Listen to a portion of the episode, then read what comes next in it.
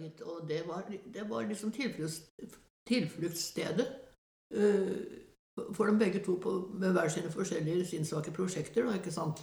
Og det at eh, Robert, Robert, som er så, det som er så viktig for deg, at Robert svikter jo også Siv så Så til de grader.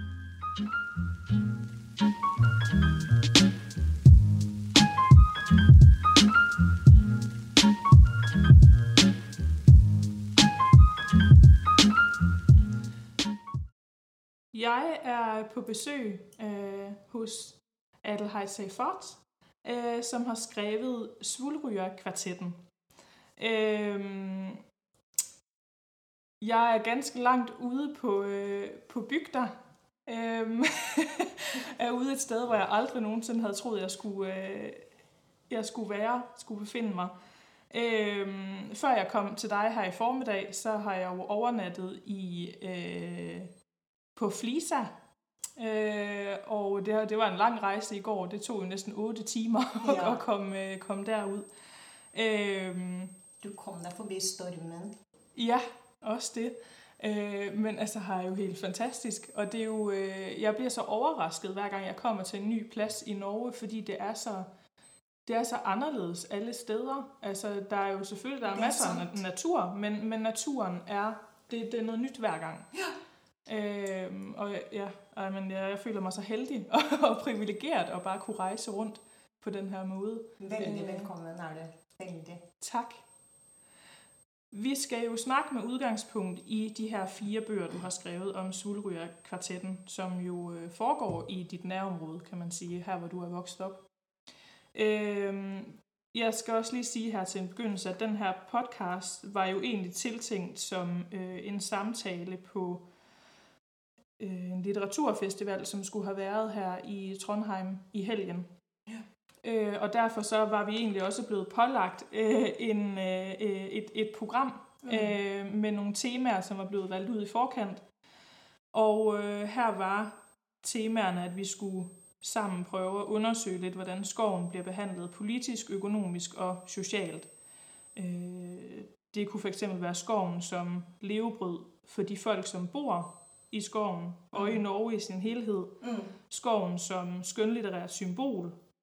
Øh, lidt om de her sådan, nationalromantiske forestillinger, der gerne er Mhm. mm-hmm. forbundet med den norske natur. Mhm. Øh, hvordan naturen kan være en form for eskapisme, øh, men hvordan det også ligger op til trange levevilkår for de, som bor her.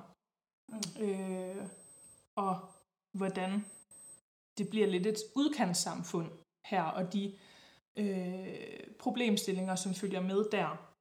Øh, og det i sig selv, det kunne man jo snakke om en hel dag. Men, men du har jo også skrevet om rigtig mange andre temaer i de her fire bøger. Øhm, så jeg havde tænkt, at vi skulle prøve at selvfølgelig tage udgangspunkt i det, jeg har udlagt nu, men helt naturligt, så kommer vi også ind om nogle andre øh, temaer i forlængelse af det, fordi øh, som sagt, du har jo du berører jo utrolig mange interessante temaer i de her bøger, som øh, altså jeg vil jo ikke lade chancen gå fra mig og snakke om de her temaer også, og nu har vi tiden til det. Det har vi. Øhm, men jeg tænker, om du allerførst kan begynde med at fortælle lidt om, om dit projekt, om, om det her litterære projekt, om dine, din bøger. Hvad var udgangspunktet for, at du vil skrive det? Øhm, og mm, kanskje også lidt om det her med at skrive om noget, som er så nær din egen hverdag her, hvor du selv er vokset op. Uh, Det vil jeg veldig gjerne gjøre nå. Uh, Utfordret min mor, som vi skal treffe senere, også meg, uh, i dag tidlig. Hun sa at ja, men prosjektet var jo ikke det det er i dag, da du begynte. Um, sånn er det jo, for det går jo mange år. Og forhåpentligvis så skjer det da ting. Eh, både litterært, at man utvikler seg litterært, at man utvikler seg som, menneske, altså kort sagt. Eh, og det er virkelig sant at eh, eksempel eh, karakteren Maren-Anna, eh, som eh, står min mor nær i alder som en eh, veldig moden kvinne, Eh, hun var ikke særlig viktig innledningsvis.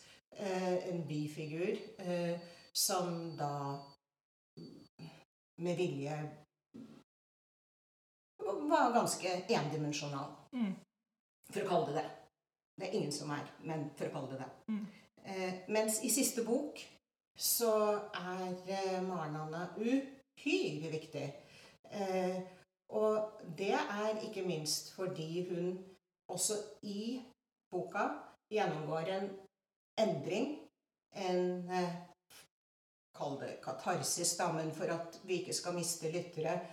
Hun eh, går ifra å ha sin identitet Mm. Eh, knyttet til sine omgivelser, Mm. være seg kanskje skogen og menneskene, selvsagt, som mer er forventet, eh, ikke sant, som mor og bestemor og alle sånne ting, til å ha sin identitet knyttet til seg selv. Ja. Dermed så står hun også meg som menneske, som forfatter, ganske nær.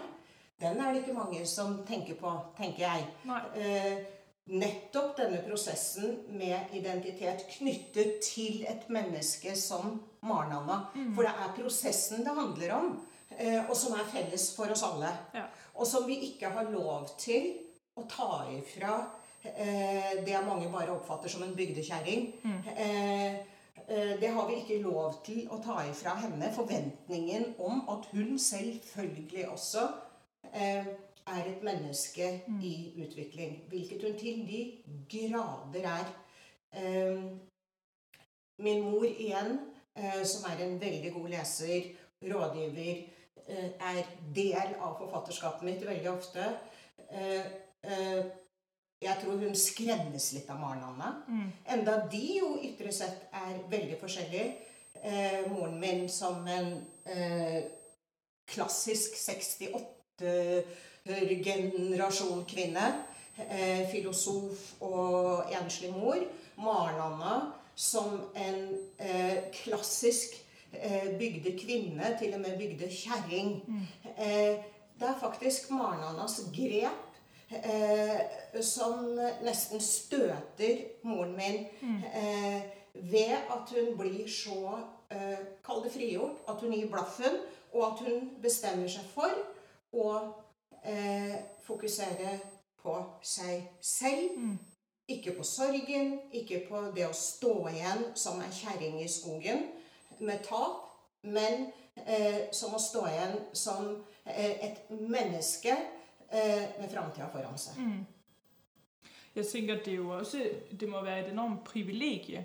og øh, når man netop skriver fire bøker, å kunne vise den utvikling som karakterene gennemgår, øh, sådan at det netop ikke bare bliver så ensidigt, som hvis det havde været en roman, så er du på en måde lidt tvunget til at vise karakteren fra en side. Øh, Nå er jeg redd for øh, at jeg da øh, vel har utviklet en bevissthet underveis. ja. Øh, og det er jo sånn det skal være òg. At karakterene skal jo ta, øh, ta grep ja. og, og bestemme eh, historiens videre gang selv. Mm. De skal jo det. Det er jo da sa bouche, for å si det på Ja. fransk. Eh, eh, men, eh, og det gjorde virkelig Maren for jeg visste Mm. nok at hun eh, på ingen måte bare var eh, Bare i anførselstegn. Mm. Eh, ei bygdekjerring. Eh, det visste jeg fra første stund, for jeg har ikke det forholdet til eh, sambygdinger.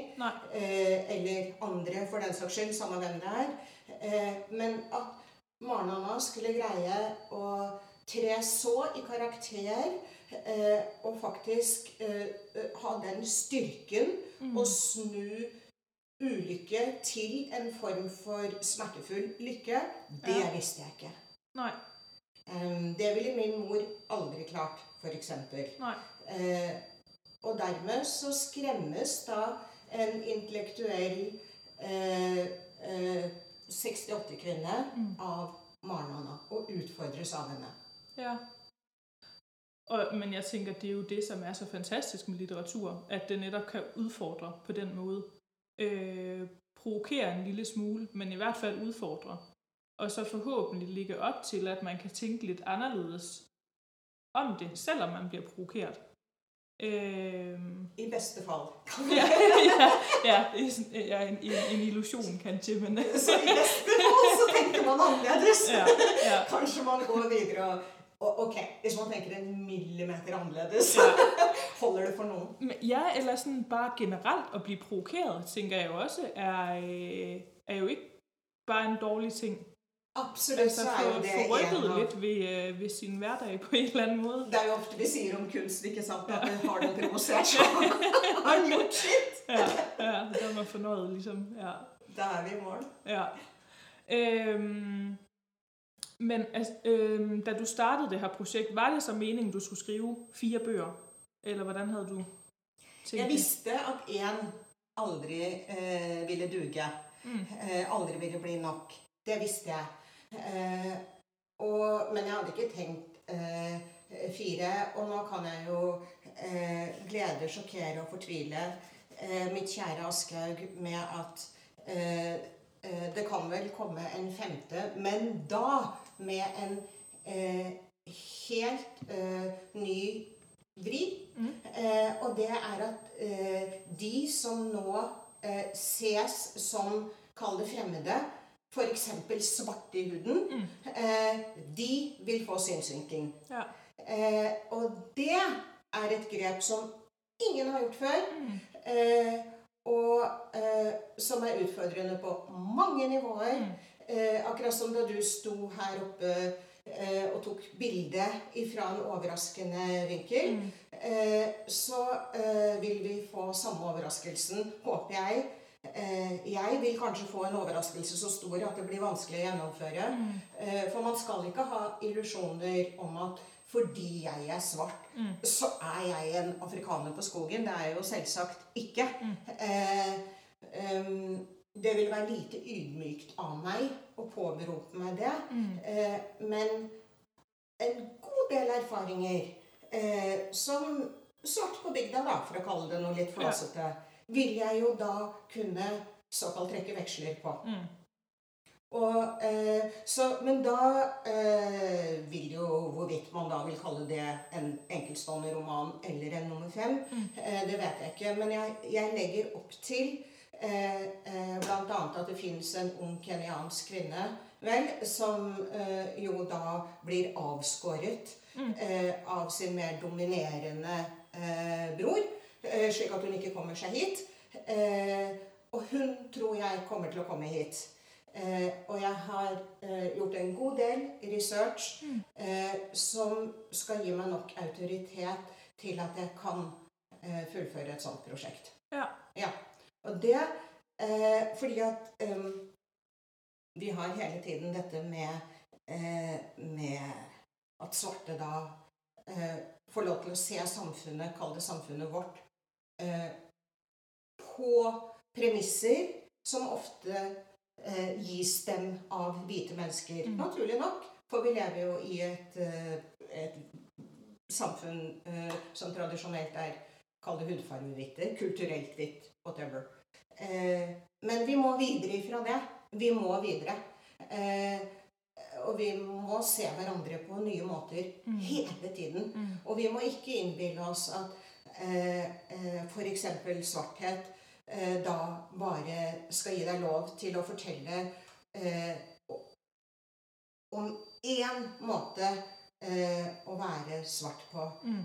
Å være menneske på, og være på i det hele tatt. Ja. Ja. ja, fordi det er jo også det indtryk, jeg umiddelbart fikk da jeg leste dine bøger. Netop det her med, at du legger opp til, at der er så mange måter å være mennesker på.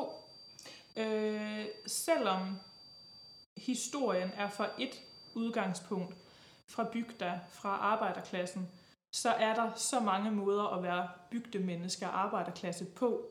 Der er så mange tanker knyttet til det her, så mange fordomme, så mange forestillinger. Og alt det, det får du ligesom med ind i dine fortællinger, så man fornemmer virkelig, at det er et projekt for dig. Tusen takk. Det, vet du hva, da jeg eh, tenkte på ting vi skulle snakke om, Mm. eh, og tenkte på ting eh, eh, som kan si noe om eh, hvem jeg er, selv om jeg er ikke eh, hovedpersonen her, for å si det forsiktig. Men man tar jo med seg noe av seg selv inn i Mm. litteraturen. Eh, så er vel eh, eh, kanskje noe av det jeg er glad for her jeg er i livet. Eh, at jeg har vært borti så mange forskjellige slags miljøer. Eh, og på bygda, eh, på såkalt kontinentet, i, eh, til og med tilfeldigvis i privatskolesammenheng. Eh, I slummen på ordentlig Afrika har jeg bodd ordentlig, ordentlig. Eh, jeg har gjort helt andre ting og vært borti helt andre ting enn de, nesten noen vet om. Eh, em, og sånn kunne vi fortsatt. Eh, og det å greie å ta noe ifra de forskjellige miljøene Og det må jeg igjen kreditere min mor, da, som eh, åpenbart ikke er veldig fordomsfull. Og at man da virkelig nærmer seg ethvert miljø. Eh, består jo bare av mennesker. Det er ikke noe annet. Spiller ingen rolle eh, hva man først må, må skrelle bort. Så er det det samme der, ikke sant? Ja, men så er det jo netop det der med å skrelle alle lagene bort, for at man kan få lov til at være menneske. Fordi øh, det tænker jeg jo lidt med, for eksempel den, den første øh, af bøgerne dine, Født de kolde bak månen, hvor Lone flytter fra øh, Oslo til bygda. Hvor jeg tænker, åh, altså jeg, jeg, på den ene side så får jeg sådan en medlidenhed med hende, men på den anden side, så bliver jeg også irriteret på hende. Eller, altså, men, men det er jo netop det, får hun lov å være menneske på bygda? Altså, Men eh, lar Lone eh, Robert, eh, som hun jo møter mm. eh, Kall det arbeiderklassemannen, eh, periodevis med vilje, vilje karikaturen eh, framfor noen. Lar hun han være noen, Ja. og lar han henne være noen. Ja og nei. Eh, men jeg tror at de to liker hverandre i sin fremmedhet. De gjør det. Ja. Faktisk, de liker hverandre. Ikke bare at eh, Lone eh, Her burde jeg da spurt min mor Hva var det som skjedde i første boken? eh, men eh, eh, så vidt jeg husker, så har vel hun en sånn eh, hun, hun blir litt tiltrukket, rett og slett, av Robert. Hun innbiller seg i hvert fall at hun blir det. ja. På en sånn overfladisk måte. Og at han er en sånn skogens mann og, og sånn. Eh, mens han jo avviser henne på en like overfladisk måte. At hun da eh, er en ganske fjollete figur. Eh, men ingen av dem er eh, så banale at ikke de, de ser dette hos hverandre. Ja. Og ser at de er representanter eh, for helt forskjellige ting. Og akkurat det samme, nemlig avvisning, tiltrekning. Det som ligger i den bevegelsen. De ser jo det. Eh, og de vet at de er del av det. Ja. De vet at de er del av noe større enn seg selv mens det skjer. Nemlig representanter for forskjelligheten. Ja, for det er, jo, det er jo også det, der er litt interessant her. Det er jo, at, at øh, mange av de her karakterer er jo utrolig bevidste om seg selv og sin situation. Øh, der er jo ingen af dem, der er dumme. Der er, jo, altså, der er jo ingen af dem, der er uskoleret. Altså, de er jo virkelig reflekterende, de fleste af dem. Så, så tænker jeg jo, hvorfor? Hvorfor, hvorfor får man det så ikke til? Eller fordi jeg, jeg tror, jeg har også en eller anden forestilling eller en fordom om, at hvis man er et reflekteret menneske, så, så hjælper det en til at få ting til. Men det gør det jo faktisk ikke nødvendigt altid. Man kan jo også blive fanget i sin egen øh, i sine egne refleksioner, i sine egne øh, altså det her med, hvis, hvis du ser ting fra alt for mange vinkler, tager ind over dig alt for meget, det er jo også lidt en måde at, øh, at så fange sig selv på, eller holde sig mm. selv fanget. Mm.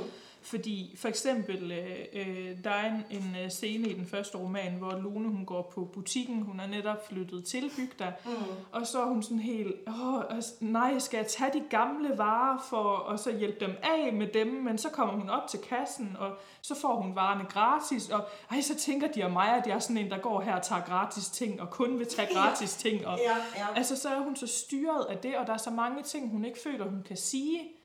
Øhm, der, bliver, der bliver snakket noget om det, det frie ord øh, i den første roman, både i forhold til ham her journalisten, øh, Bjørn Vro, og i forhold til Lone.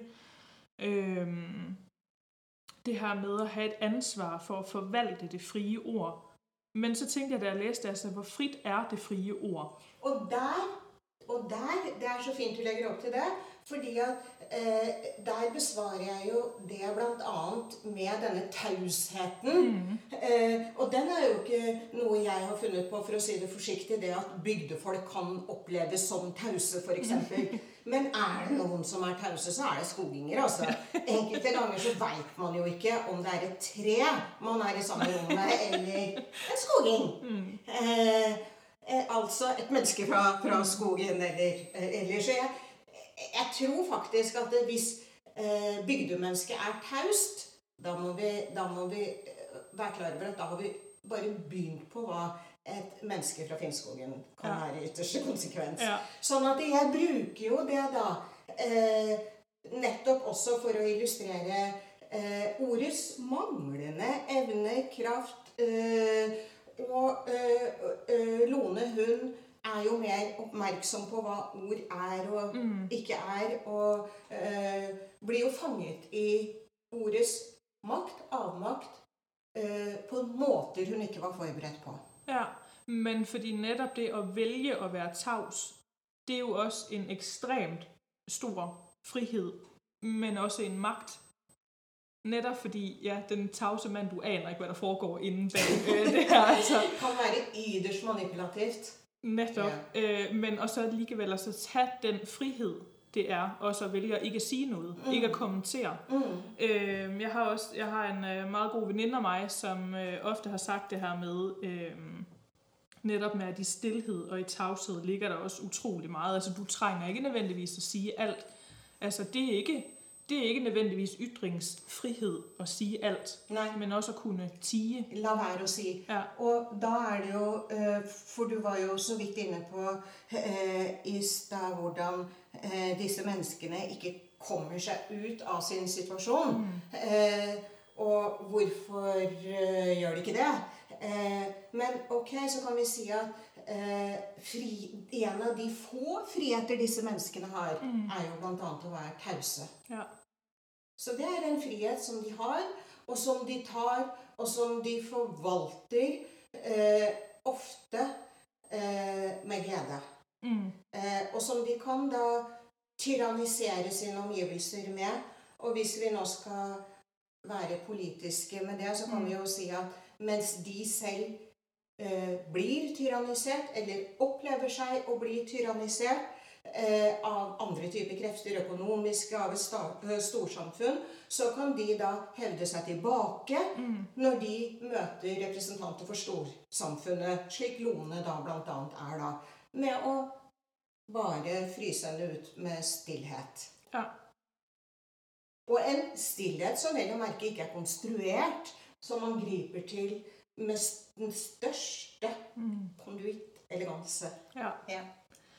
Og nu hvor vi snakker om det med ord og frihed og magt, så er det måske også naturligt også at bevæge sig over i det her med, at du skriver jo på dialekt.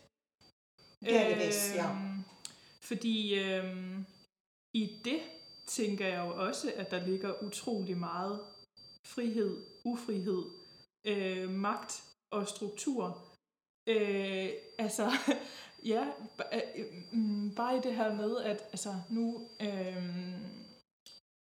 da jeg flyttede til øh, Norge, så havde jeg, eller før jeg flyttede til Norge, så har jeg nok altid haft lidt en sådan øh, indstilling til det at altså sprog og det at kunne udtrykke sig flydende øh, og med store fine ord, øh, så, så har jeg en tendens til at tænke, at så er folk altså, mere intelligente, end hvis de snakker. Altså, mm, I Danmark for eksempel, så har vi jo ikke ret meget dialekt tilbage. Mm. Men det dialekt, vi har, og de, som taler dialekt, der bliver det ofte forbundet med, at man er mindre intelligent. Mm. Øhm, og så kom jeg her til Norge, og så oplevede jeg egentlig, at det blev set på som, øh, som en utrolig fin og værneværdig ting at tale dialekt. Altså det var virkelig noget, man dyrkede.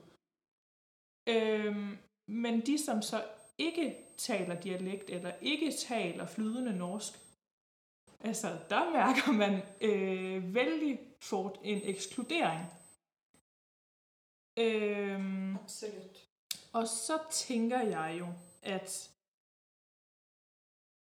tematisk så er der jo meget med ekskludering, inkludering i dine bøger. Har du så, hvilke tanker har du så gjort deg i forhold til det, når du skriver på dialekt? Jeg vet ikke hvordan jeg kunne finne på å begynne å skrive på dialekt. Mm. Eh, Men det var ikke tilfeldig. Nei. Absolutt ikke tilfeldig. Fra første stund så har det selvsagt gitt meg mange ekstra utfordringer Mm. eh, og problemer. Eh, den aller første boka mi, som eh, ikke er del av disse fire, eh, var også delvis skrevet på dialekt. Mm. Den ble solgt til Storbritannia. Det ble mange vanskelige runder Mm. pga. dialektbruken. Samtidig selvsagt interessante runder. For skulle dialekten da eventuelt eh, eh, Liverpool- eh, Liverpool-arbeiderklasse, Mm. eller skulle den uttrykke rurale, altså bygde, Mm. eh, bygdeting og eh, plasseres i Wales osv. Det er klart for språkfolk så er jo dette kjempeinteressant. Eh, det er interessant på alle nivåer, dette som har med eh, dialekt å gjøre. Eh, du sier at eh, nå er dialekt eh, Altså, nå for tida er det vel delvis inne i varmen. Mm. Eh, og så skal vi da selvsagt være forsiktig med det også, fordi at det, som du sier, er så ekskluderende. Eh, jeg har selv undervist eh, fremmedtalende som syns min eh, Kall det høynorsk eller Mm. lettforståelige norsk eh, var en lise. Mm. Eh, en glede, en lettelse. Eh, fordi at dette lå tett opp til eh, det de tenkte de skulle lære. Mm. Og, og så vil du jo da samtidig kunne si at det er veldig sjarmerende hvis en kall det nynordmann kommer og har dialektanslag. Mm. Eh, og så eh, vil du kunne bli overrasket når du går eh, i et tettsted rundt i Finnskogen-traktene, og så kommer de og sier Men jeg må skrive på denne dialekta. Jeg skjønner ikke det, altså. Jeg skjønner ikke, jeg klarer ikke å lese dette. jeg. Altså, så viser det seg da at eh, de som selv snakker dialekt, syns det kan være minst like ukomfortabelt å lese dialekt som de som da eh, ikke bruker den eh, dialekten, eller noen dialekt i det hele tatt. Altså, og det er jo interessant og overraskende igjen for den språkinteresserte.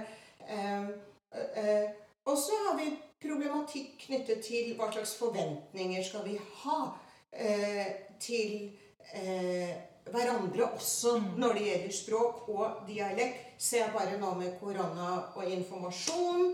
Eh, ville det vært en fordel om flere snakket eh, da dialekt, eller hadde lært å forholde seg til dialekt? Eller er det å gi alt en ekstra omdreining, unødvendig omdreining eh, av utfordringer, eh, til eh, folk blant oss, til oss selv, til oss som folk?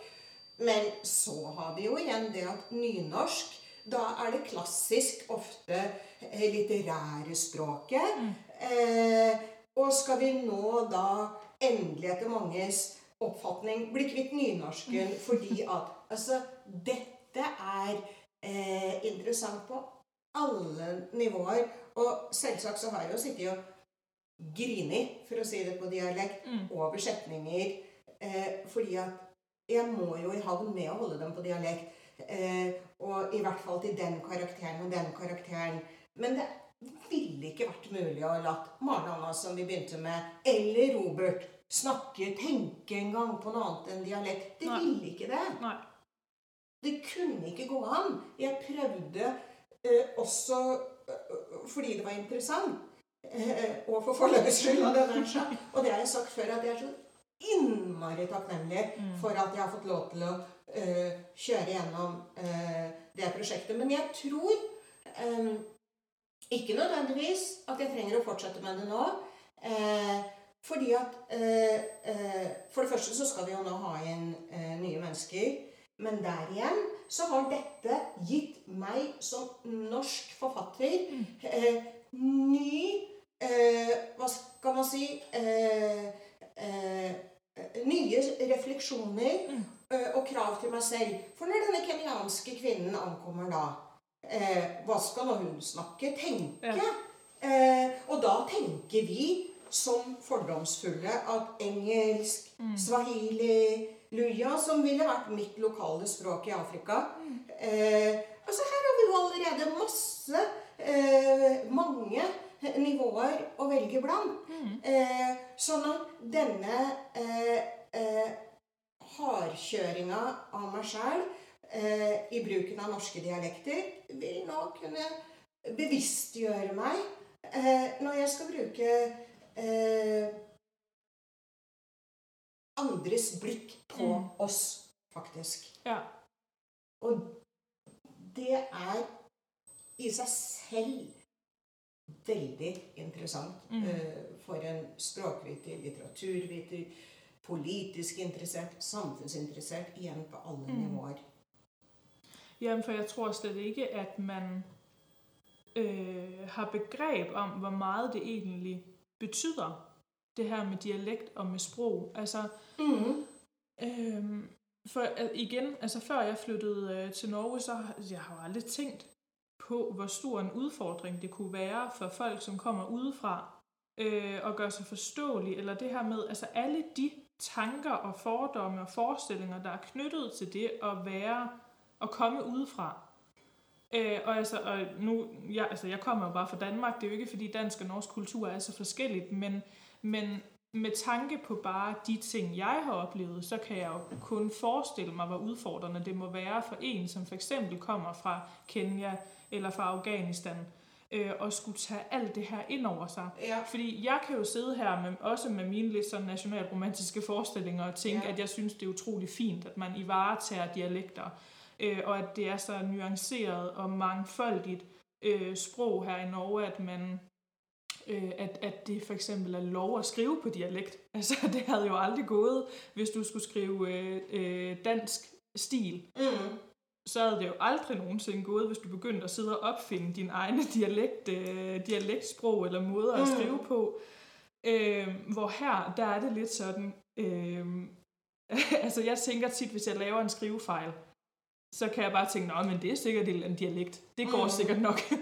øhm, men, men igen, og så skulle... Altså, fordi jeg, na- naturligt, så har jeg vældig let ved at lære mig sprog. Øh, så på den måde, så er jeg jo ekstremt privilegeret. Øh, men, men igen, og så skulle sætte sig ind i, hvordan det må være for en, som kommer fra et land, hvor sprogstammen er helt, helt forskellig fra den nordiske, og som kan til ikke, øh, hvor sprog ikke falder særlig naturligt. Det, det må være, altså... Da må det jo være godt å kunne være taus sammen med de andre. da er det måske faktisk en fordel å flytte til bygda, hvor alle bare altså, slutter å snakke. Så kan vi bare gå rundt noget. med her. Nei, men uh, siden du da uh, refererer til din biografi i livet ditt, så vil jeg igjen da eh, tillate meg å gjøre det samme når det gjelder meg eh, med hensyn til å eh, være lita og annerledes på mange måter. Eh, så eh, har det selvsagt, som vi ikke skal snakke så mye om eh, i, i dette intervjuet, innebåret mange utfordringer. Og gitt mange perspektiver. Men det er to ting som her og nå, mens du forteller eh, om dine erfaringer, eh, som slår meg. Jeg har alltid tenkt at eh, det at jeg skulle dette borti idrett, eh, som er en av også miljøene som jeg tilfeldigvis da har bakgrunn fra, eh, at det har da eh, dratt meg gjennom utfordringer. Og som ikke er noe særskilt. Vi vet jo at såkalt innvandrerungdom som blir plukka opp av fotballen, for ikke å si at de plukker opp en fotball, at de da eh, kommer inn på arenaer som gir dem en type ballast som er eh, bra. Det gjorde jeg også. Eh, men så var det også det at jeg da i deler av mitt eh, liv har levd i veldig språklige eh, miljøer, for å kalle det det. Eh, altså eh, rett og slett blant språkfolk, filosofer osv. i formative språkord. År. Så da jeg kom hit, så sa de oh, men du, gir så, du kom så mye fine ord av deg. Og du, gir så, du kom disse orda, du. Eh, og du kommer disse orda ifra? Hvor kommer ordene ifra? Og det er klart at da ga jo det da en styrke og en overlevelsesevnedimensjon, da. Eh, som eh, som jeg nok kunne trenge eh, når jeg subba over i årene i 30 kuldegrader. og, og eh, det er helt sant, altså. Eh, eh, at mm, lange, tause eh, turer, eh, men med eh, viten om at jeg hadde et språk eh, å, å gjøre noe med inni huet. som da styrken eh, det å bli hivet ut i, i skog og terreng eh, gir. Den kombinasjonen, den eh, var jo ok, da. Ja. Eh, og gir eh, ballast og inngangsport til det å Det å være del av et fellesskap, ikke sant? Eh, da for øvrig så For det første snakker jeg jo også absolutt dialekten. Jeg snakker med eh, barndomsvenner, f.eks. Men eh, da var det ikke viktigst eh, for de andre hvorvidt man snakket helt intakt dialekt. Men det at du forsto og hadde ordet såkalt eh, mer eller mindre i sin makt, det var jo nøkkel, da, selvsagt. Ja. Så eh, dermed så er det mange problemstillinger eh, som eh, ikke er lette å ha med å gjøre. Eh, blant annet så ekskluderer jeg jo eh, lesere ved å bruke dialekt, som kanskje i utgangspunktet ikke er så fortrolig med norsk. En forferdelig situasjon å befinne seg i. Ja. Men også så interessant da, for meg som menneske. Eh, ikke sant? Eh, og akkurat som samfunnet står i den samme utfordringen. Vi vil ivareta dialekter. Vi vil ivareta eh, nynorsk som eh, litterært språk osv. Og, og så er vi eh, i noe nytt som heldigvis gir oss nye utfordringer. Ja. Så vi ikke stivner inni huet vårt. Netop, fordi man kan jo tenke utrolig mange ting for og imod begge dele, og så må man bare ta en beslutning. Men da tenker vi. Ikke sant? Netop. Ja. ja, og altså som du siger, så er der utrolig mange problemstillinger bag det her. Jeg tænkte, jeg nu, imens du snakkede, så kører der jo masser af tanker rundt i hovedet Ja. på mig. Vi kunne jo Eh. lagd et program om dialekt, ja. jeg. Netop. Øh, men jeg tænker, vi skal prøve at bevæge os lidt videre til, til nogle af de andre temaer i bogen. Øhm, og en helt gennemgående ting, og fordi vi er øh, her, hvor vi er på bygda og øh, Finnskogen og så videre, så er skoven jo et stort tema øh, i, øh, i dine bøger. Øhm, og øh, det ligger jo egentlig ud med i den allerførste bog, hvor øh, Robert er på jagt. Han sidder ude i skoven og venter på... En øh, det en elg. Ja. øhm, og øh, han, han har jo selvfølgelig på grund af hans opvækst, og her hvor han kommer fra, et forhold til skoven, eller måske flere forhold til skoven, men, men at det at være en del af skoven og øh, være blandt de her, øh, hvordan være som menneske blandt vild skov, vilde dyr, vilde vækster, hvordan, hvordan I varetager det.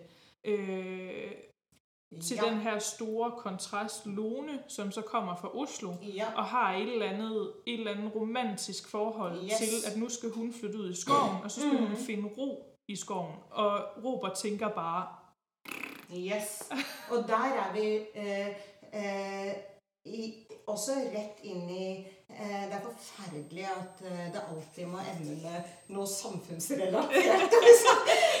Men jeg klarer ikke å la være å si et par ord om dette at eh, selv om da eh, Robert besnærer seg over eh, drivstoffpriser osv., så, videre, så selvsagt så kan jo han da leve for og på ingenting. virke uke etter uke etter uke på alvor i skogen. Ja. Eh, og eh, har jo da et forbruk som Lone ikke ville kunne stått ut med, især ikke etter 14 dager når hun var lei av å prøve å leve på den måten osv. Men igjen så er det jo da litt banalt, men så helt to the point her eh, Nettopp at eh, motsetninger tiltrekker hverandre, i beste fall utfyller hverandre. Eh, og om de ikke gjør det der og da, når de møtes med stor irritasjon i forskjellige situasjoner, eh, så gjør de det kanskje etterpå. Eh, I beste fall gjør til og med leseren det. Men jeg har vel en følelse av at eh, Robert av eh, den slags folk som leser, eh, i større grad blir fordømt for sine utfordringer med å kunne betale x antall kroner literen for drivstoff, eller slutte seg til at det er noe som er nødvendig her, nå og på den måten. Som eh, Lone helt eh, naturlig sikkert eh, gjør. Eh, em, hun kommer da med et, et annet perspektiv på Kall det miljøvern, da. Em, så eh, hele tiden så møter jo da poler hverandre. Eh, og tilsynelatende eh, Uten at det kommer så mye godt ut av det. Tilsynelatende. Men øhm, mm, det er jo netop også, altså jeg synes, det er interessant å, å læse noe som ligger så på den ene side fjernt fra sin egen hverdag, men samtidig så er der jo også meget gjenkjennelig i det. Altså nå for eksempel øh, i forhold til Robert og det, at han er på jakt, så er der jo også, øh, du kommer sådan lidt ind på det her med ulvespørgsmålet, Mm. øh, ulveproblematikken. Øh, skal, de, skal de skyde? Skal vi værne dem? Øh, og Robert har jo helt klart en holdning til, øh, til den her ulveproblematik. Var er latterlig, ikke sant? Ja. Øh, og øh, når jeg sidder og læser nogle af de her beskrivelser af, hvor han er på jagt, og øh, hvad han tænker om det at være på jagt, og, og være jager osv., Altså, jeg, jeg, der var flere passager, jeg næsten måtte springe over, fordi... Han er så provoserende. Ja, Det er det du vil si? Ja. Jeg også. Jeg syns han er så provoserende. Irriterende. Høy på seg sjæl. Ja. Eh, ensporet. Forferdelig. Så det der drev jeg mye med. Eh, for å se hva det gjorde med meg. Ja, og ja, fordi samtidig så vil jeg ikke ha undværet de her passager, fordi, som du sier, hva gør det ved meg å lese det her?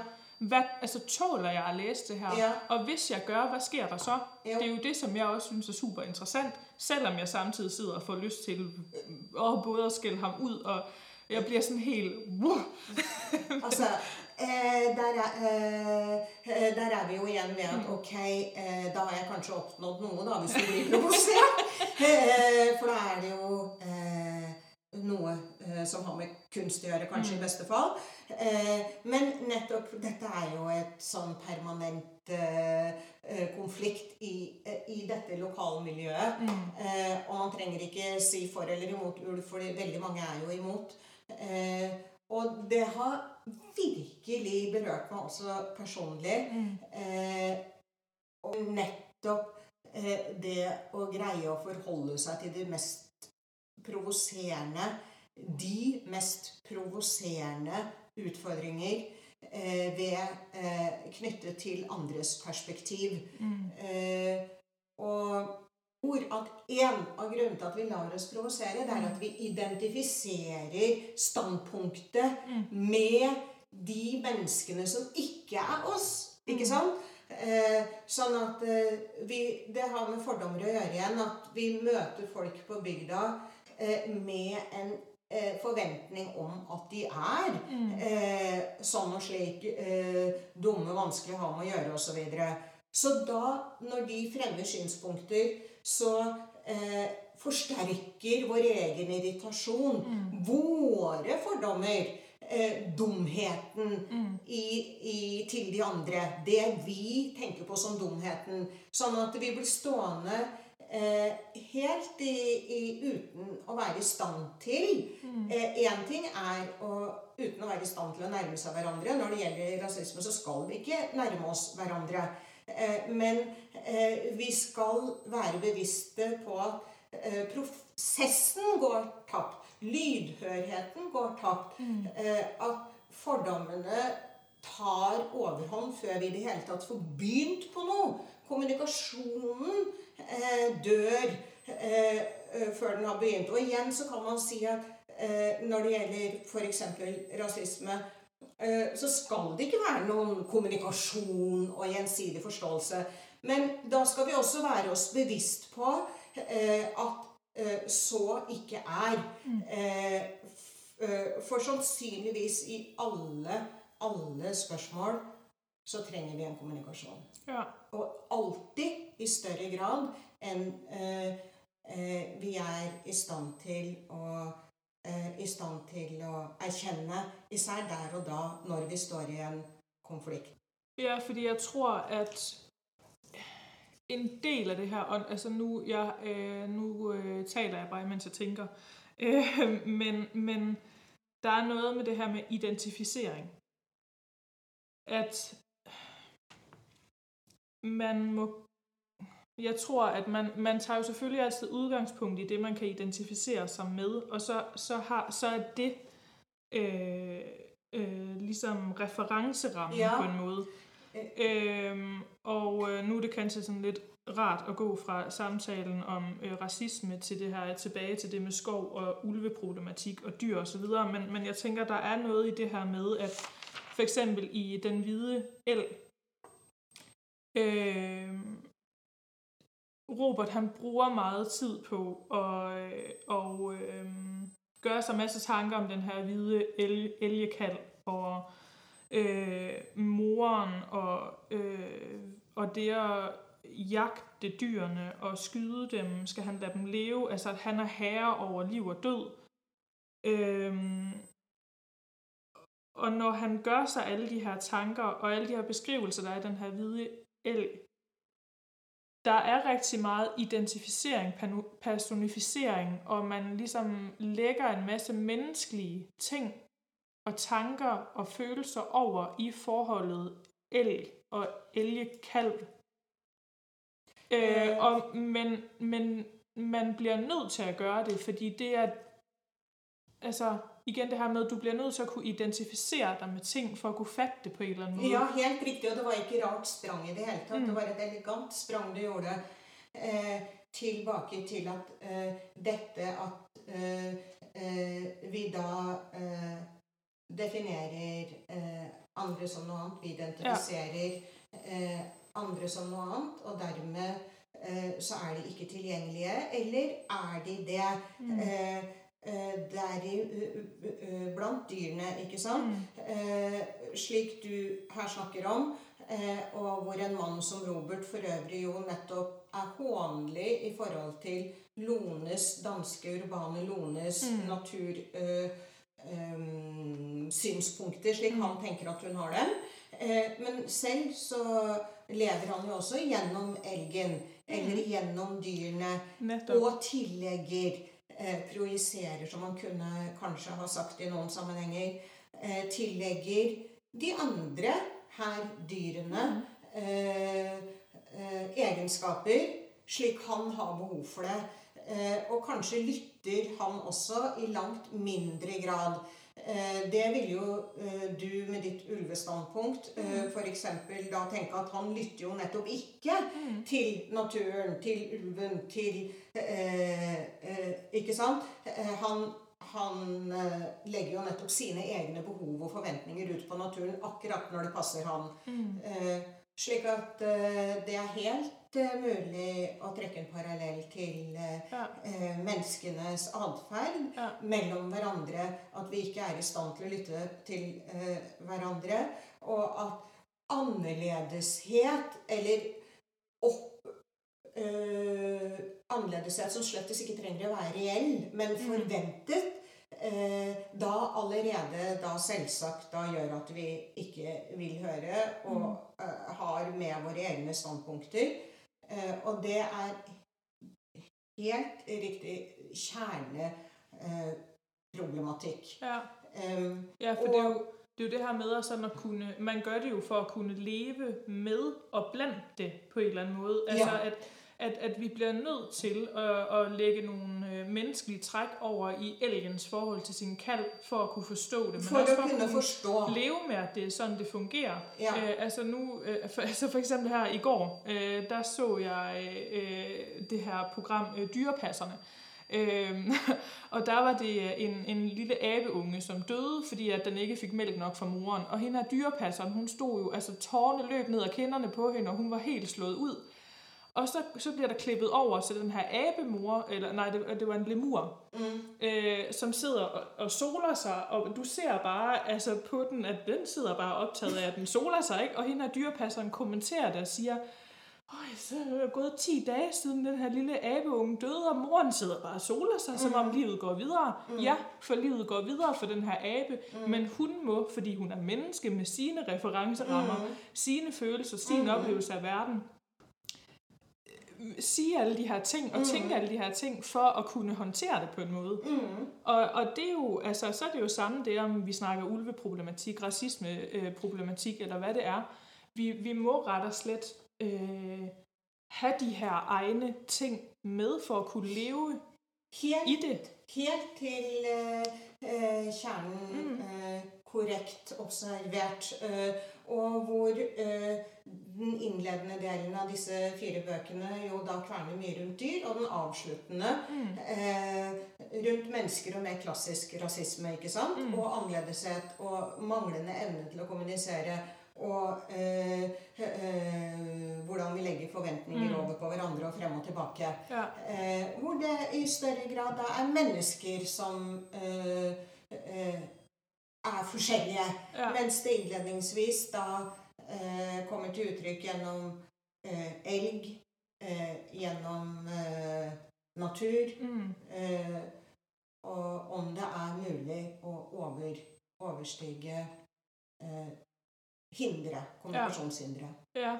samværshindre. Fordi her så kunne vi jo kanskje også passende bevæge oss litt videre til et annet tema i bogen, det her med å ha håp. Fordi jeg tenker mye av det, vi har snakket om nu, det handler jo også om på en eller anden måde at øh, op, opdigte en fortælling om sig selv og verden, som er til at holde ud, for at der faktisk er noget indhold i dit liv. Fordi, øh, og nu er det jo også, øh, så øh, jeg ved ikke, om det er helt tilfældigt, men øh, den her litteraturfestival, som vi skulle have været på, har jo temaet jord. Mhm. Øh, og øh, i den sidste roman, øh, der er det jo, øh, nu ved jeg ikke, om det er sådan en spoiler alert, men nu siger jeg det alligevel, at Robert, han dør. Mm. Og så øh, bliver der sagt noget med, at han tager ikke noget med sig herfra. Og så tænkte jeg den her sætning, af jord er du kommet, til jord skal du blive. Mm. Øhm, hele vejen igennem fortællingen om Robert, så er der jo meget frem og tilbage med, enten så er han, en, en side af ham er et meget, meget simpelt menneske. Han lever i og af naturen. Øh, ikke så meget pis der, siger vi på dansk. Øh, der er ligesom, ting er som de er, og igen, han er lidt den her typiske, øh, det her typiske ma- bygde mandfolk, Mm. som, øh, som ikke tillægger ting den store mening, men så gør han det jo alligevel, fordi den, du må have den mening for også at kunne udholde livet, for at det netop ikke bare skal være af jord, er du kommet til jord, skal du blive, du tager ikke noget med dig herfra. Hvis man skal leve med den opfattelse gjennom hele sitt liv, hva skal man så være her for? Så kan du lige så godt bli til jord med en gang. Ikke sant? Desto viktigere er jo nettopp mening. Mm. Og, og, Og søker Mm. etter mening og håp. Ja.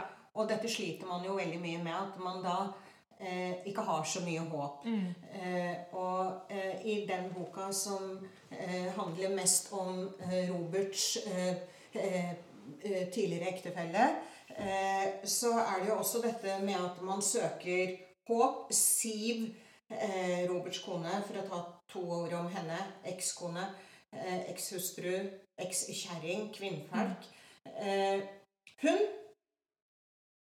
eh, synker jo dypt ned i å klamre seg til bl.a. horoskoper. Mm. Og jeg sier å synke eh, fordi at hun jo holder seg desperat fast i dem.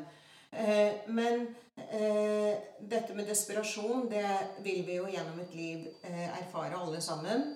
Og jeg er ikke mindre desperat enn at i dag har jeg mørkerøygenser, for det sto det i horoskopet mitt i går at det skulle jeg ha.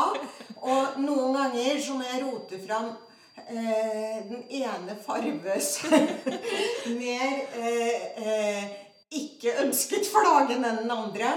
Eh, så der hvor jeg leser høyt, har jeg vel hvitt, og da eh, har jeg måttet eh, iføre meg hvitt, for det sto i horoskopet. Det er så viktig at eh, vi kan møte hverandres irrasjonalitet også med respekt.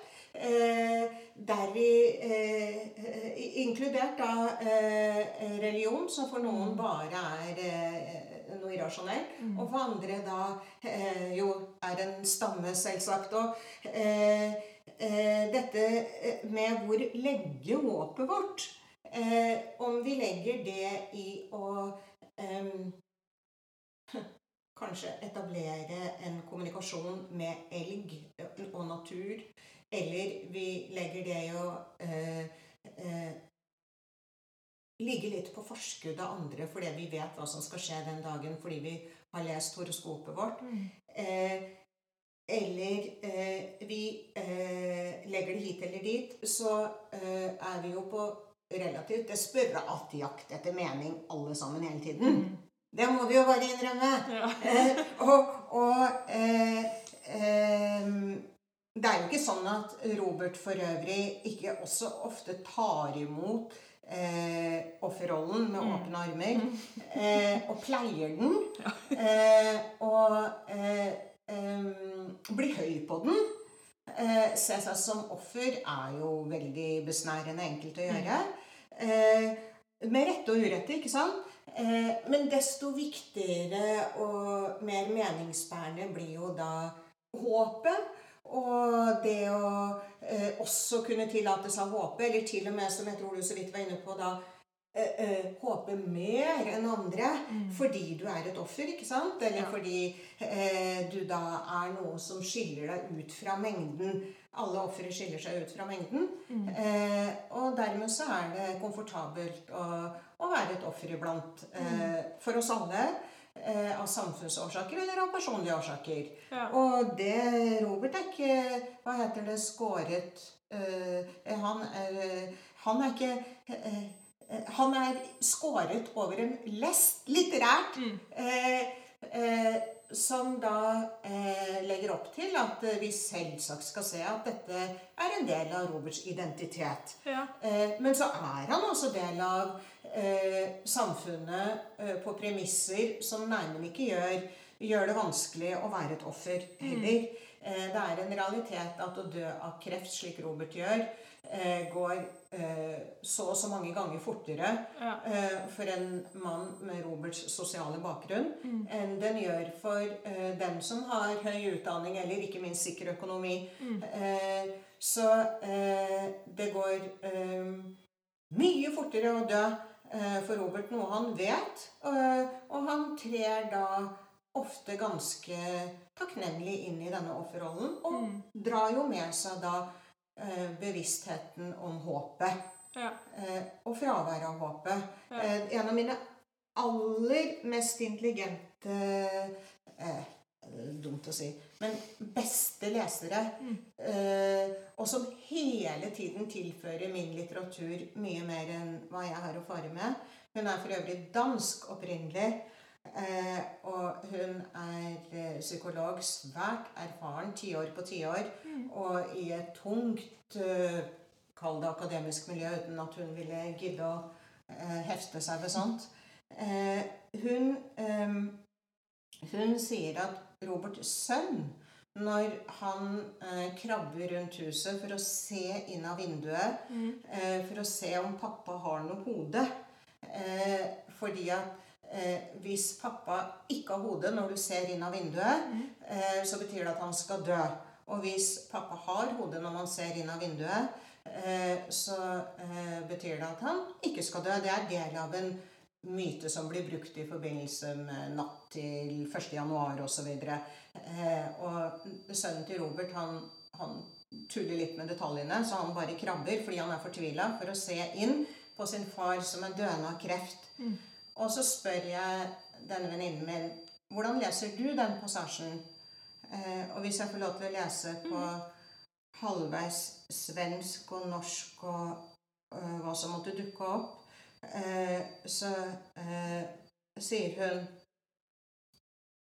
eh, I denne scenen leser jeg ambivalensen til det å ha kunnskap, eh, lengselen etter å få vite, men også redselen for å få vite. Usikkerheten er for tung å bære, men samtidig fins muligheten eh, Fins den muligheten, skulden for at man vet, sier hun, at man da blir skyldig eh, fordi at man vet. Eh, den som vet, den eh, har jo ikke noe håp, ikke sant? Den setter seg jo i en annen posisjon enn håpet som vi nå har snakket om. Eh, sikkerhet er eh, på en måte den verste eh, situasjonen å komme i. Betyr det at hvis eh, jeg er sikker på noe, så er jeg jo medansvarlig. Og hvis jeg er medansvarlig, så vil jo det påvirke utfallet. Altså er man medskyldig. Eh, og hun sier da at eh, eh, barnet da har en type magisk tenkning eh, når de kryper rundt huset. Og magisk tenkning er jo bare en annen måte også å si håp på, kan man si. Ikke sant? Håpet er jo en magisk tenkning. Det er jo ikke forankret i sikkerhet. Men eh, det er også en type av forklaring eh, på hvorfor smerten også i form av såre knær, sår på knærne fordi man kryper, og redselen Tenk om hodet til pappa er borte, tenk om han skal dø. Må framkalles eh, for eh, balansen sin skyld og for hans beskyttelses skyld, denne guttungen eh, sin beskyttelses skyld. Så her eh, eh, Her eh, leker denne eh, fantastisk eh, intelligente leseren nettopp med håp versus sikkerhet. Eh, og Robert han har jo for øvrig ikke hatt noen sikkerhet i sitt økonomiske liv, i sitt faktiske liv, ikke i sitt kjærlighetsliv, hvem sin skyld det nå måtte være, osv. Eh, desto viktigere blir håpet. Samtidig så forakter man håpet. Slik jeg tror Robert også sier at han forakter folk som går rundt og håper. Men det må man jo hvis man skal eh, overleve. Eh, ikke, som, ikke som faktisk menneske, men overleve. Gi seg selv en mening. Eh, gi seg selv et eh, innhold. En virkelighet. Eh, som da Noe annet enn bare et, et menneske, da. Eh, som han eh, er nødt til å Ja. gjøre. Ja, for der kommer jo også et fli av det i øh, den anden roman, Den Hvide Elgen. Og jeg synes faktisk, at det, du læste op nu, det opsummerer egentlig hele den roman. Øh, hvor Robert, han, øh, han jo finder den her violin Ja. øh, helt tilfældigt. Og øh, han begynder selv at spille, og der, altså, der sker en masse ting her. Han får et helt andet forhold til sin søn, fordi de deler det her, der pludselig er kommet noget fremmed, som er kommet ind. Helt riktig. For det første så er det noe fremmed. Ja. Akkurat slik Eller riktig, hvem er nå jeg som kan si det? Men eh, jeg opplever det som veldig interessant, det du sier der. Eh, igjen, dessverre, så er eh, leseren mer, eh, mer uh, Har mer å tilføre enn forfatteren. uh, men altså Akkurat sånn er det, ja. Elgen, hva tilfører den? Det svarte mennesket, det nye mennesket, hva tilfører den? Fiolinen, hva tilfører den? Som ikke er en fiolin, for det er jo en bratsj. Og der ser du igjen Er det viktig? Er det viktig? Og her, min kjære gamle mor og jeg begynte å nærmest å krangle. Veldig irritert, egentlig, begge to. Eh, hvorvidt det er viktig. Nettopp. Er det viktig? Ja, altså fordi jeg, jeg jo så irriteret på Robert Ja. på det her tidspunkt, fordi jeg tænkte, altså det kunne ha vært en trompet, det kunne ha vært en gitar. det er jo fuldstændig ligegyldigt, men at han oppgir alt, opgiver alt her. Alt på vegne av sin sønn, også drittsekken. Ja. Er ikke det forferdelig gjort? fordi det er en bratsj og ikke en violin. Altså jeg visste ikke, der var forskjell engang. Jeg måtte, jeg måtte google, hva er forskellen mellom bratsj og violin? Altså, Jo, men det forteller jo Robert, han har jo ikke ord. Ikke sant? Og du bare slenger det i trynet på han. Eh, og da kan du tenke deg eh, hvordan det virker forsterkende på å oppfatte den som For han kommer utenifra, belærer han osv. Ja. Eh, så der igjen Hva er ord? Er det noe i det hele tatt? Eh, og eh, når er det det? Og på hvilket nivå er det det? Ja. Eh, og eh, er eh, forskjellen på en hvit elg og en vanlig farvet elg Ja. Like ubetydelig som på en bratsj og en fiolin? En musiker ville jo ikke si det. Nei. En, eh, en eh, eh, eh, mann som lik Robert, person som lik Robert lever i skogen, eh, ville si det og ikke si det. Eh, ikke sant? Ehm, men Men eh, ehm, Men det er jo også det, at øh, det er jo ikke bare, fordi han finder ud af, at, øh, eller øh, den her violin, han finder, ejeren til violinen kommer jo og tager den fra ham igen, ikke? Øh, det er vel Lone øh, som Øh, øh, Det er en utenforstående person, det er Ja. det viktige. Det er en utenforstående øh, som øh, tar ifra ham Eh, og isteden eh, tar ifra han om det er bratsj, fiolin eller den fysiske. Der kommer vi igjen, som du sier. Herregud, spiller noen rolle? Ja. Eh, han blir, men han blir jo fratatt håpet. Han blir fratatt Ja, håpet. fordi det er jo det, jeg tenkte du kan jo gå og kjøpe deg en annen violin. Mm. Eh, men han gør jo ikke det. Og så tænker jeg, det du leste opp her, der blir det sagt noe om det her med skyld. Og øh, både, altså det her med, at man øh, på den ene side, så har han jo, han har jo, han har også mulighed for at gribe muligheder. Han har også øh, mulighed for at melde sin søn til en kulturskole, hvor sønnen kan lære at spille. Men så er der så mange andre tanker og forestillinger og øh, hans oppvekst og alle mulige ting, der blokerer for ham til, at han føler sig øh, øh, værdig og god nok til mm. å være en del av det her. Han kom både det her med, at han har fundet violinen, og så opdægter han et eller annet historie inni i sit eget hode vil folk tro, at jeg er en tyv, som har stjålet violinen, fordi de kan se på meg at jeg ikke er en sånn som spiller violin. Øh, har jeg rett til det her? Igen, skyld, som blokerer for, at han kan udleve sitt håb. Der for øvrig er Robert bevisst, helt bevisst, eh, i samme posisjon som eh, svarte folk ofte er. Eh, føler seg utsatte når de befinner seg utenfor eh, et eh, område, kall det det, som de har lov til å, å opptre på. Ja. Eh, og det rekker vi heller ikke nå, men det har jo jeg selv erfart. Hvis jeg ikke fremstår på riktig måte, så blir man mye raskere tolket ut eh, av sammenhenger eh, enn eh, majoritetsbefolkningen, kall det det, eh, ville bli. Eh, så der eh, er eh, Robert en svart mann. Eh, og det er han faktisk ganske ofte. Eh, og det er også helt bevisst. Eh, men eh, eh, vi kan jo Siden vi snakket om kommunikasjon og det å se eh, den andre Ha en viss ydmykhet da for at det ikke er økonomisk bl.a. bare bare for Robert å gå og kjøpe seg en ny fiolin. Eh, det er heller ikke økonomisk bare bare for Robert å kjøre opp og ned på kulturskolen. Eh, det er ikke bare bare for Robert å opptre eh, på måter som eh, du og jeg her og nå i hvert fall eh, ville bare sagt at hvorfor gjør han ikke det og det. Men så er vi tilbake igjen også der da at det er jo ikke alltid slik at Robert er vanskelig å be med hensyn til å, å eh, oppleve omverdenen som vanskelig. Ja. Eh, og det er også helt bevisst at han skal ikke være en em, endimensjonal, for å si det enkelt, da, arbeiderklassehelt eller Mm. offer eller noe som helst.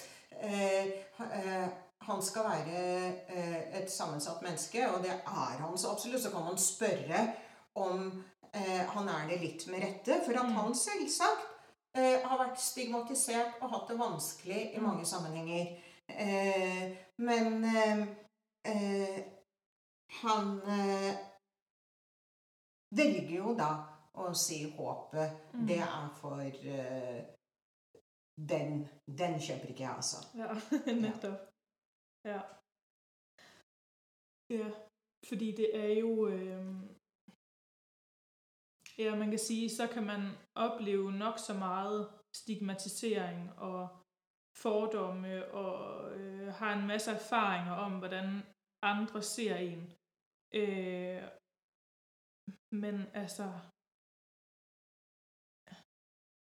jeg tænker, at unægteligt så er en stor, eller i hvert fald en del af det, er også det her med, hvordan du selv ser på de her stigmatiseringer og ser på dine egne muligheder. altså det her med, hvis du tænker om dig selv som et offer, så bliver du et offer.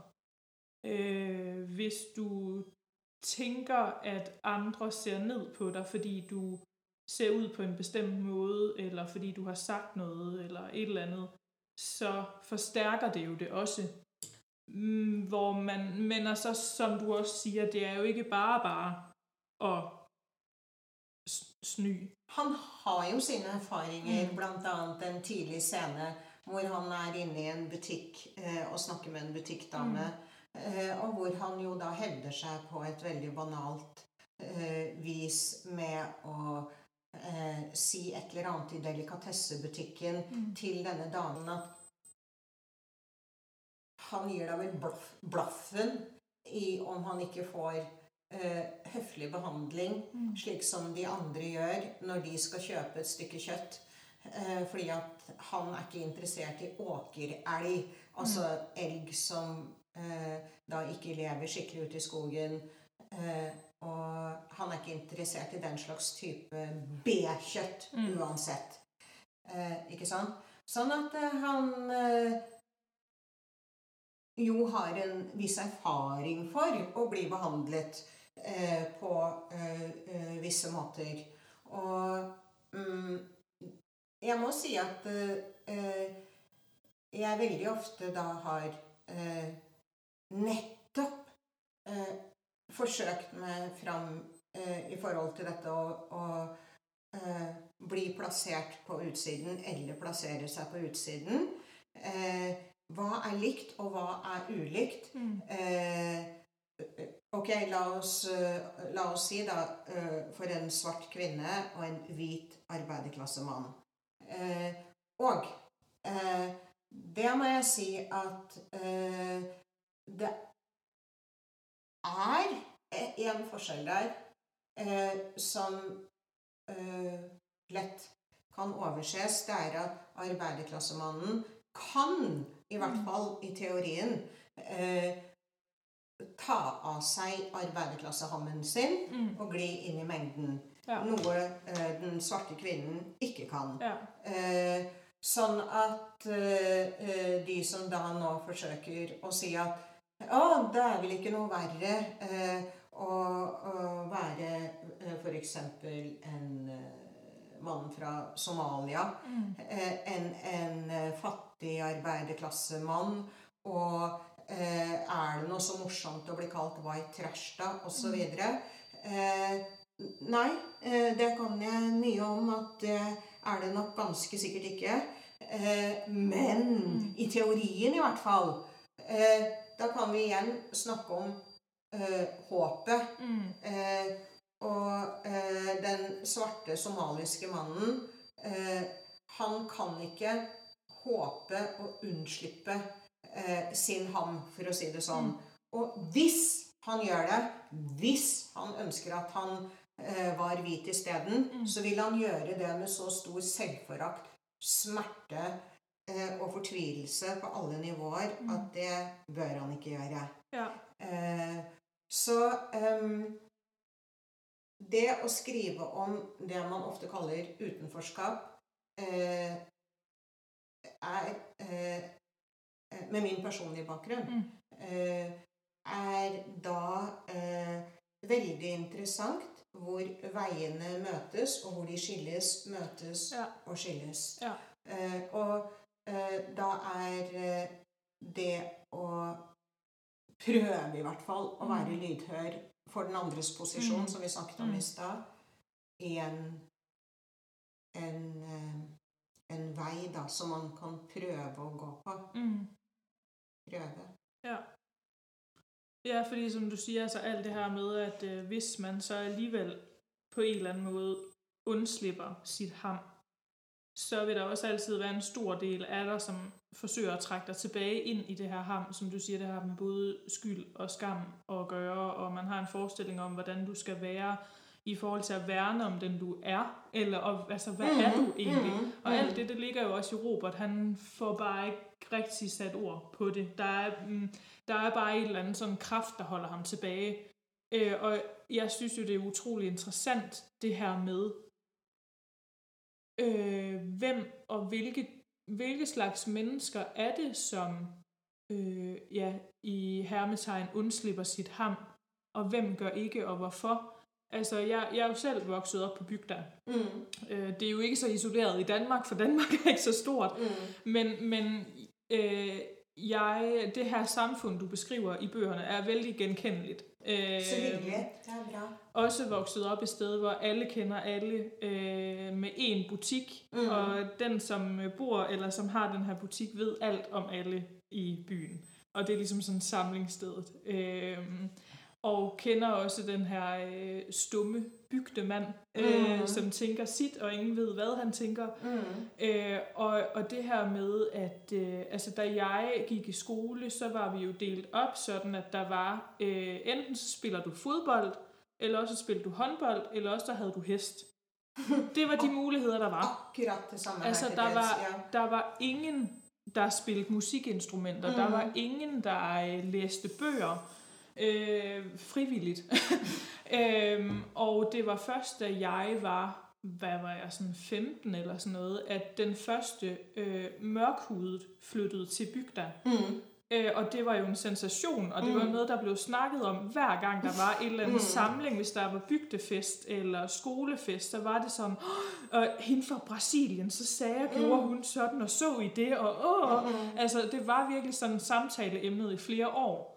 Øhm, og, og så tænker jeg, at ja, så vokser man op sådan et sted, og så, så giver det nogle bestemte forudsætninger. Men hvad er det så, som gør, at, øh, at jeg sidder her i dag, og ikke hjemme i Vesternebel, hvor jeg voksede op, Mm. og er blevet og sådan ligesom bare fortsat der. Øhm, og havde det, altså havde det gjort noget egentlig, hvis jeg var fortsat der? Fordi jeg, jeg tror, jeg tænkte lidt, da jeg læste øh, om øh, Siv, som jo bliver meget mere fremtrædende i den tredje roman, øh, at hun sidder øh, også og gør sig en masse tanker om... Øh, øh, hun har nogle tanker, og så er det noget med, at det, det er helt bortkastet at tænke sådan, fordi hun bor og lever der, hvor hun gør, og fordi hun er den, hun er. Øhm, og, og så fik jeg sådan en tanke, altså er det stedet, som får menneskene til at stagnere, eller er det menneskene, som får stedet til at stagnere? Altså er det, er det en bestemt mennesketype, som så øh, bliver på en sådan plads? Bliver de, som de gør, fordi de bor der? Er det en grund til, at Siv for eksempel ikke flytter til Oslo, men havde hun været noget anderledes, hvis hun havde boet i Oslo eller var flyttet til Oslo? Øh, altså det var mange spørgsmål på en gang, og meget abstrakt, men, men jeg, synes, jeg synes, det er interessante tanker, det her med, hvad, at, altså, hvad er det, som gør, at er det stedet, er det, er det en selv, er det det, man har med sig, er det ens hudfarve, er det... Og tror du at eh, disse spørsmålene som du reiser her, er gyldige også om vi flytter historien til Afrika med vilje, så sier jeg nå ikke Kenya. Mm. Eh, det kunne jeg gjort. Eh, men ut, vekk, enda lenger, vekk, vekk. Ja. Det eh, gleder jeg meg til å undersøke Ja. eh, når jeg eh, får anledning Ja. eh, til å reise igjen. Eh, eh, hvilke av disse problemstillingene eh, er relevante eh, også i samfunn som vi ser på som enda mer eh, forskjellige fra hverandre Ja. eh, enn eh, Norge og, Danmark. Eh, altså eh, er, er eh, problematikken gyldig Mm. eh, da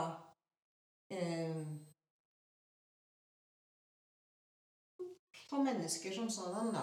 Eh, eh, eller er problematikken mer stedsbunden, bokstavelig talt? Nettopp. Eh, Siv har jo for øvrig jo da absolutt håp, ikke Mm. sant? Mm. På en eh, mange måter desperat og banal og omklamrende rolle Mm. eh, måte. Eh, uten at man skal Uten at man skal være vanlig overfor det heller. Mm. På ingen måte. Mm. Eh, men eh, jeg syns jo eh, Og jeg kan tenke meg at Eller det er jo ganske åpenbart at Sivs måte å håpe på versus Roberts måte å ikke håpe på, er jo på mange nivåer noe som står mellom dem. Mm. Eh, og, og skiller dem veldig fra hverandre. Ja. Eh, sikkert på, i, i hverdag og i alle spørsmål. Mm. Eh, og em,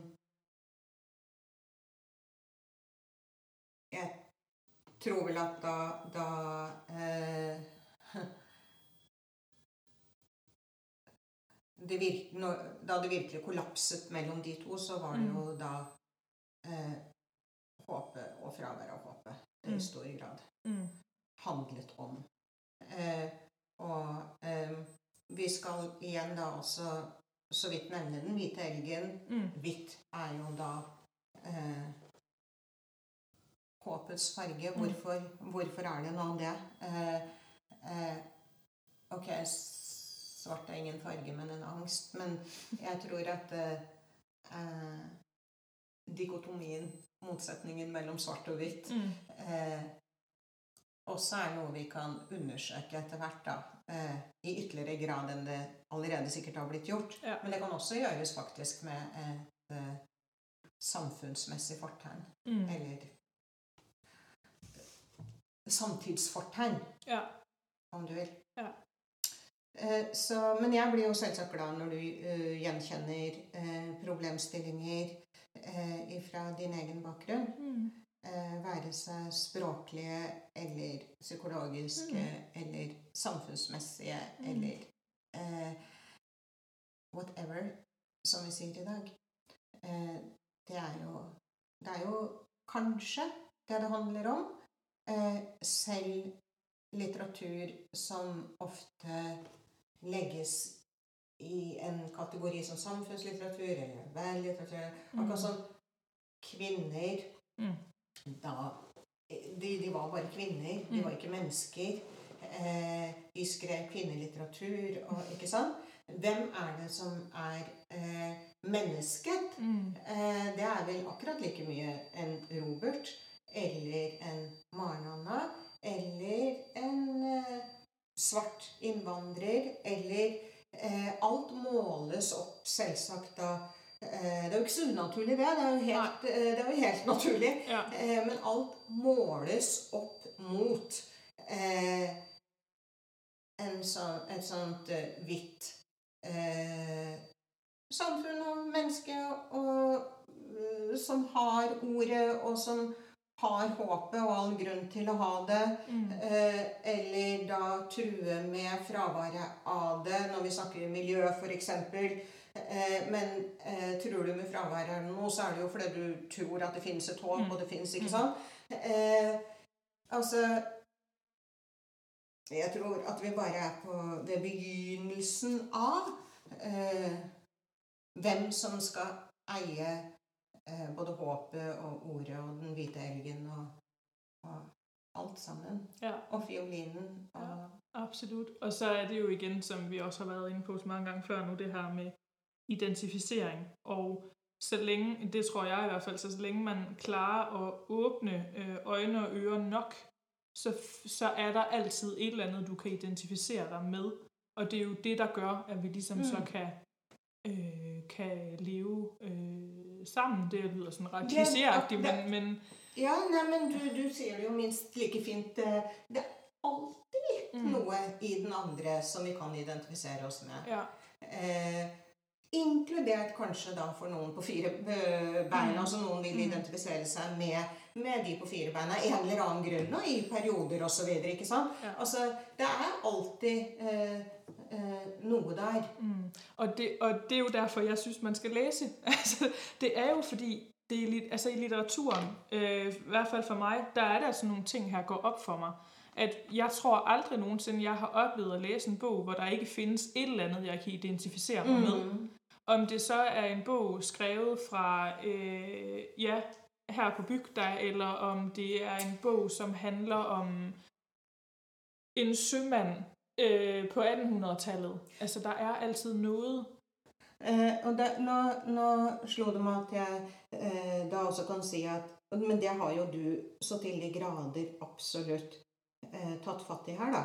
At dette selvsagt ikke er nødvendigvis en ytre historie Mm. som er den viktigste historien. Men Og det jeg begynte å skrive Mm. så var det eh, 10-15-20 år eh, før eh, jeg begynte å skrive tilsynelatende eh, ytre handlinger Mm. eh, eh, rundt ordene mine, for å si det sånn. Eh, jeg begynte å skrive om eh, en ung kvinne som bodde i en leilighet i Oslo, og hvor det begynte å vokse noe sopp ut av veggene Mm. som eh, eh, dyttet henne ut, eller ikke dyttet henne ut. Altså eh, lettfint sagt så modernistisk som det kan få blitt på noen måte. Mm. Um,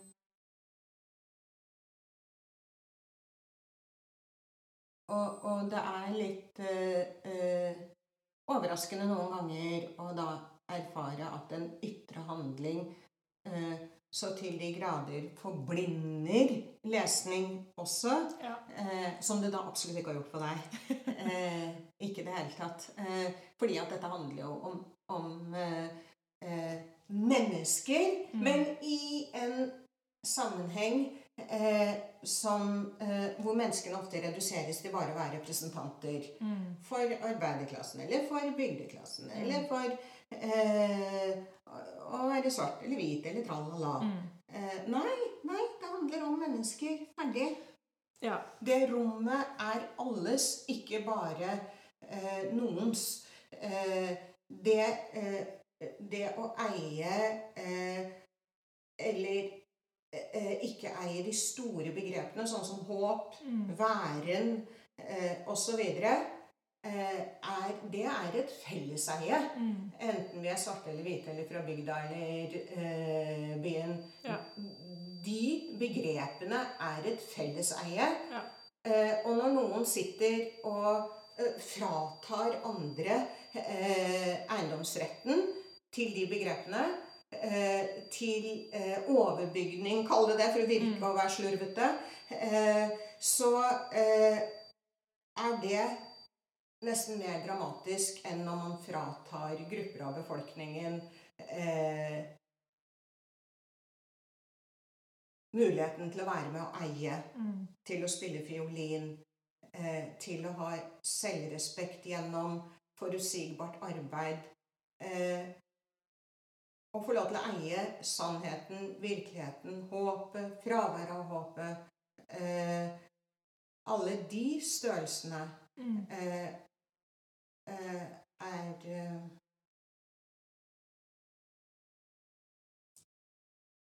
nesten det største overgrep vi kan eh, utøve mot hverandre. Ja. Skal vi la det være det sidste øh, ord for nu, og så ta en pause? Nå kan vi, nå kan vi Jeg har kjøpt litt mørk øl til deg, for jeg tenkte at du som er Oh. dansk Ja, trenger det til frokost! Så vi må forte oss nå før klokka blir tolv og. Og, gi deg bitte lite grann mørkt øl. Ja, men det er en fantastisk ting. Altså, hver gang øh, øh, jeg blir mødt, sånn Å, du er, du er fra Danmark, du drikker øl. Mm, ok, jeg drikker øl. Ja, det har vi det! Altså, jeg bare har mine forventninger. Drikk øl! Du du er dansk, Du er skal drikke øl. Jeg hører ikke hva du sier. Vil ikke høre det. Eh, du er en hvit elg. Og du er taus, og du er annerledes. Og nå får du øl. Ja, tak. I. Efter en øh, lille pause og øh, en, en lille øl, øh, så var vi så heldige, at øh, Adelheids mor kom forbi øh, og øh, fortalte lidt om, hvordan hun har oplevet, eller hvordan hun oplever de her fire romaner, vi nu har snakket om. For som øh, Adelheid også indledningsvis fortalte, så har hendes mor været en, øh, en stor del af, af processen øh, omkring romanerne. Og øh, Samtidig så øh, hendes datter, som også bor her, øh, har også øh, været inde over særlig den nummer, nummer to roman, øh, Den hvide elg. Og, øh, og vi skal også høre lidt om, hvordan hun oplevede den proces. Hallo, hallo, hallo. Måtte dere gå fra grinda? Måtte dere gå fra grinda? Jeg måtte være stor, så måtte vi gå. Men ikke her? Her så tror jeg faktisk det er mer snø nede i Uberta. Ah, ja. rett ut før man kjører ut. Da er det sikkert. Lot du bilen stå der nede? Hei, god dag, god dag. Hei, hei. Jeg må bare pusse nesa litt mer. Du kan bare sitte der i Sitte hvor? der Ja, jeg og tenkte å gjøre det fortelle hva bøkene handler om. Takk. Et øyeblikk. Og hvis jeg husker det nå, da.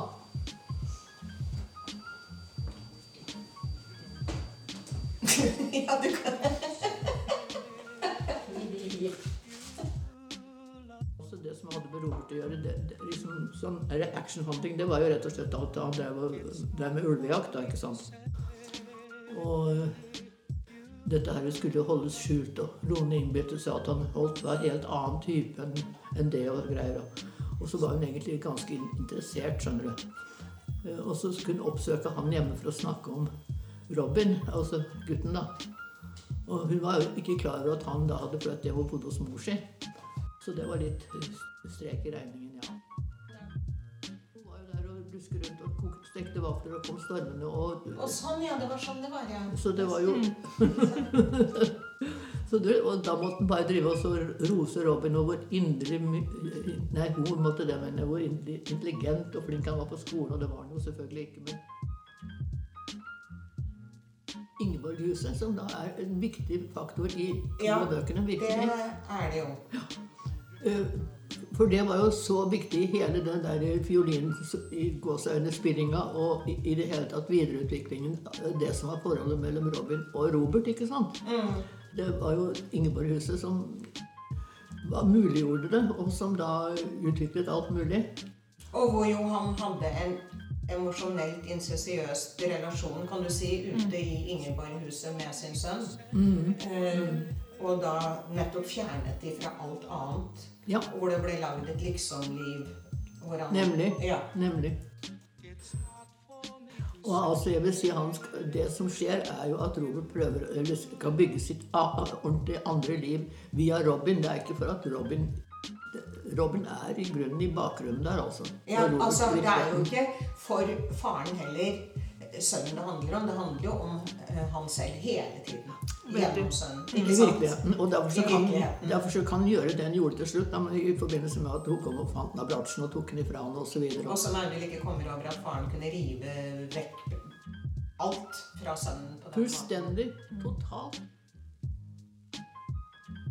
Og altså da, Siv skulle ikke involvere seg i dette på noen måte i det hele tatt. Verken sånn eller slik. Nei. Og, og hun var jo Ja.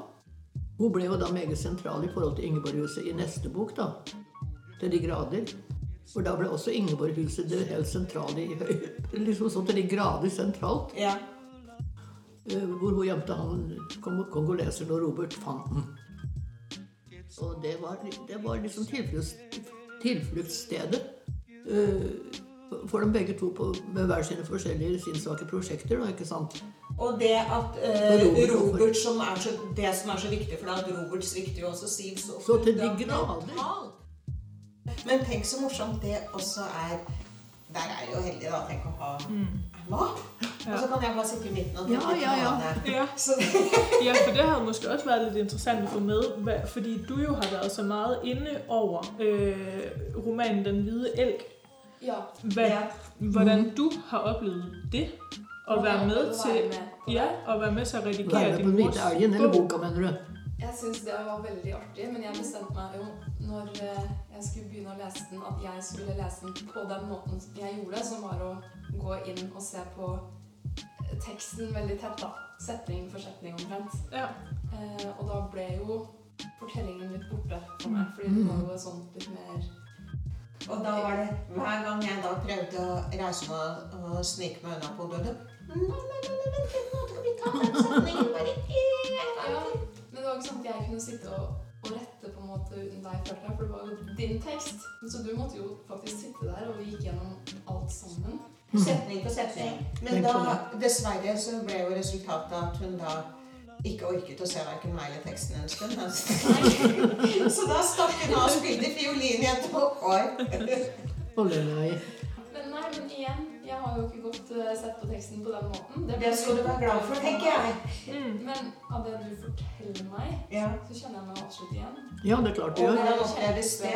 Lurer. Kjempegøy, for jeg har jo ikke kjent det igjen i noen tekst som jeg har lest. Den, det er veldig Ja. Ikke ubehagelig. Nei, jeg syns nei. Det syns jeg ikke.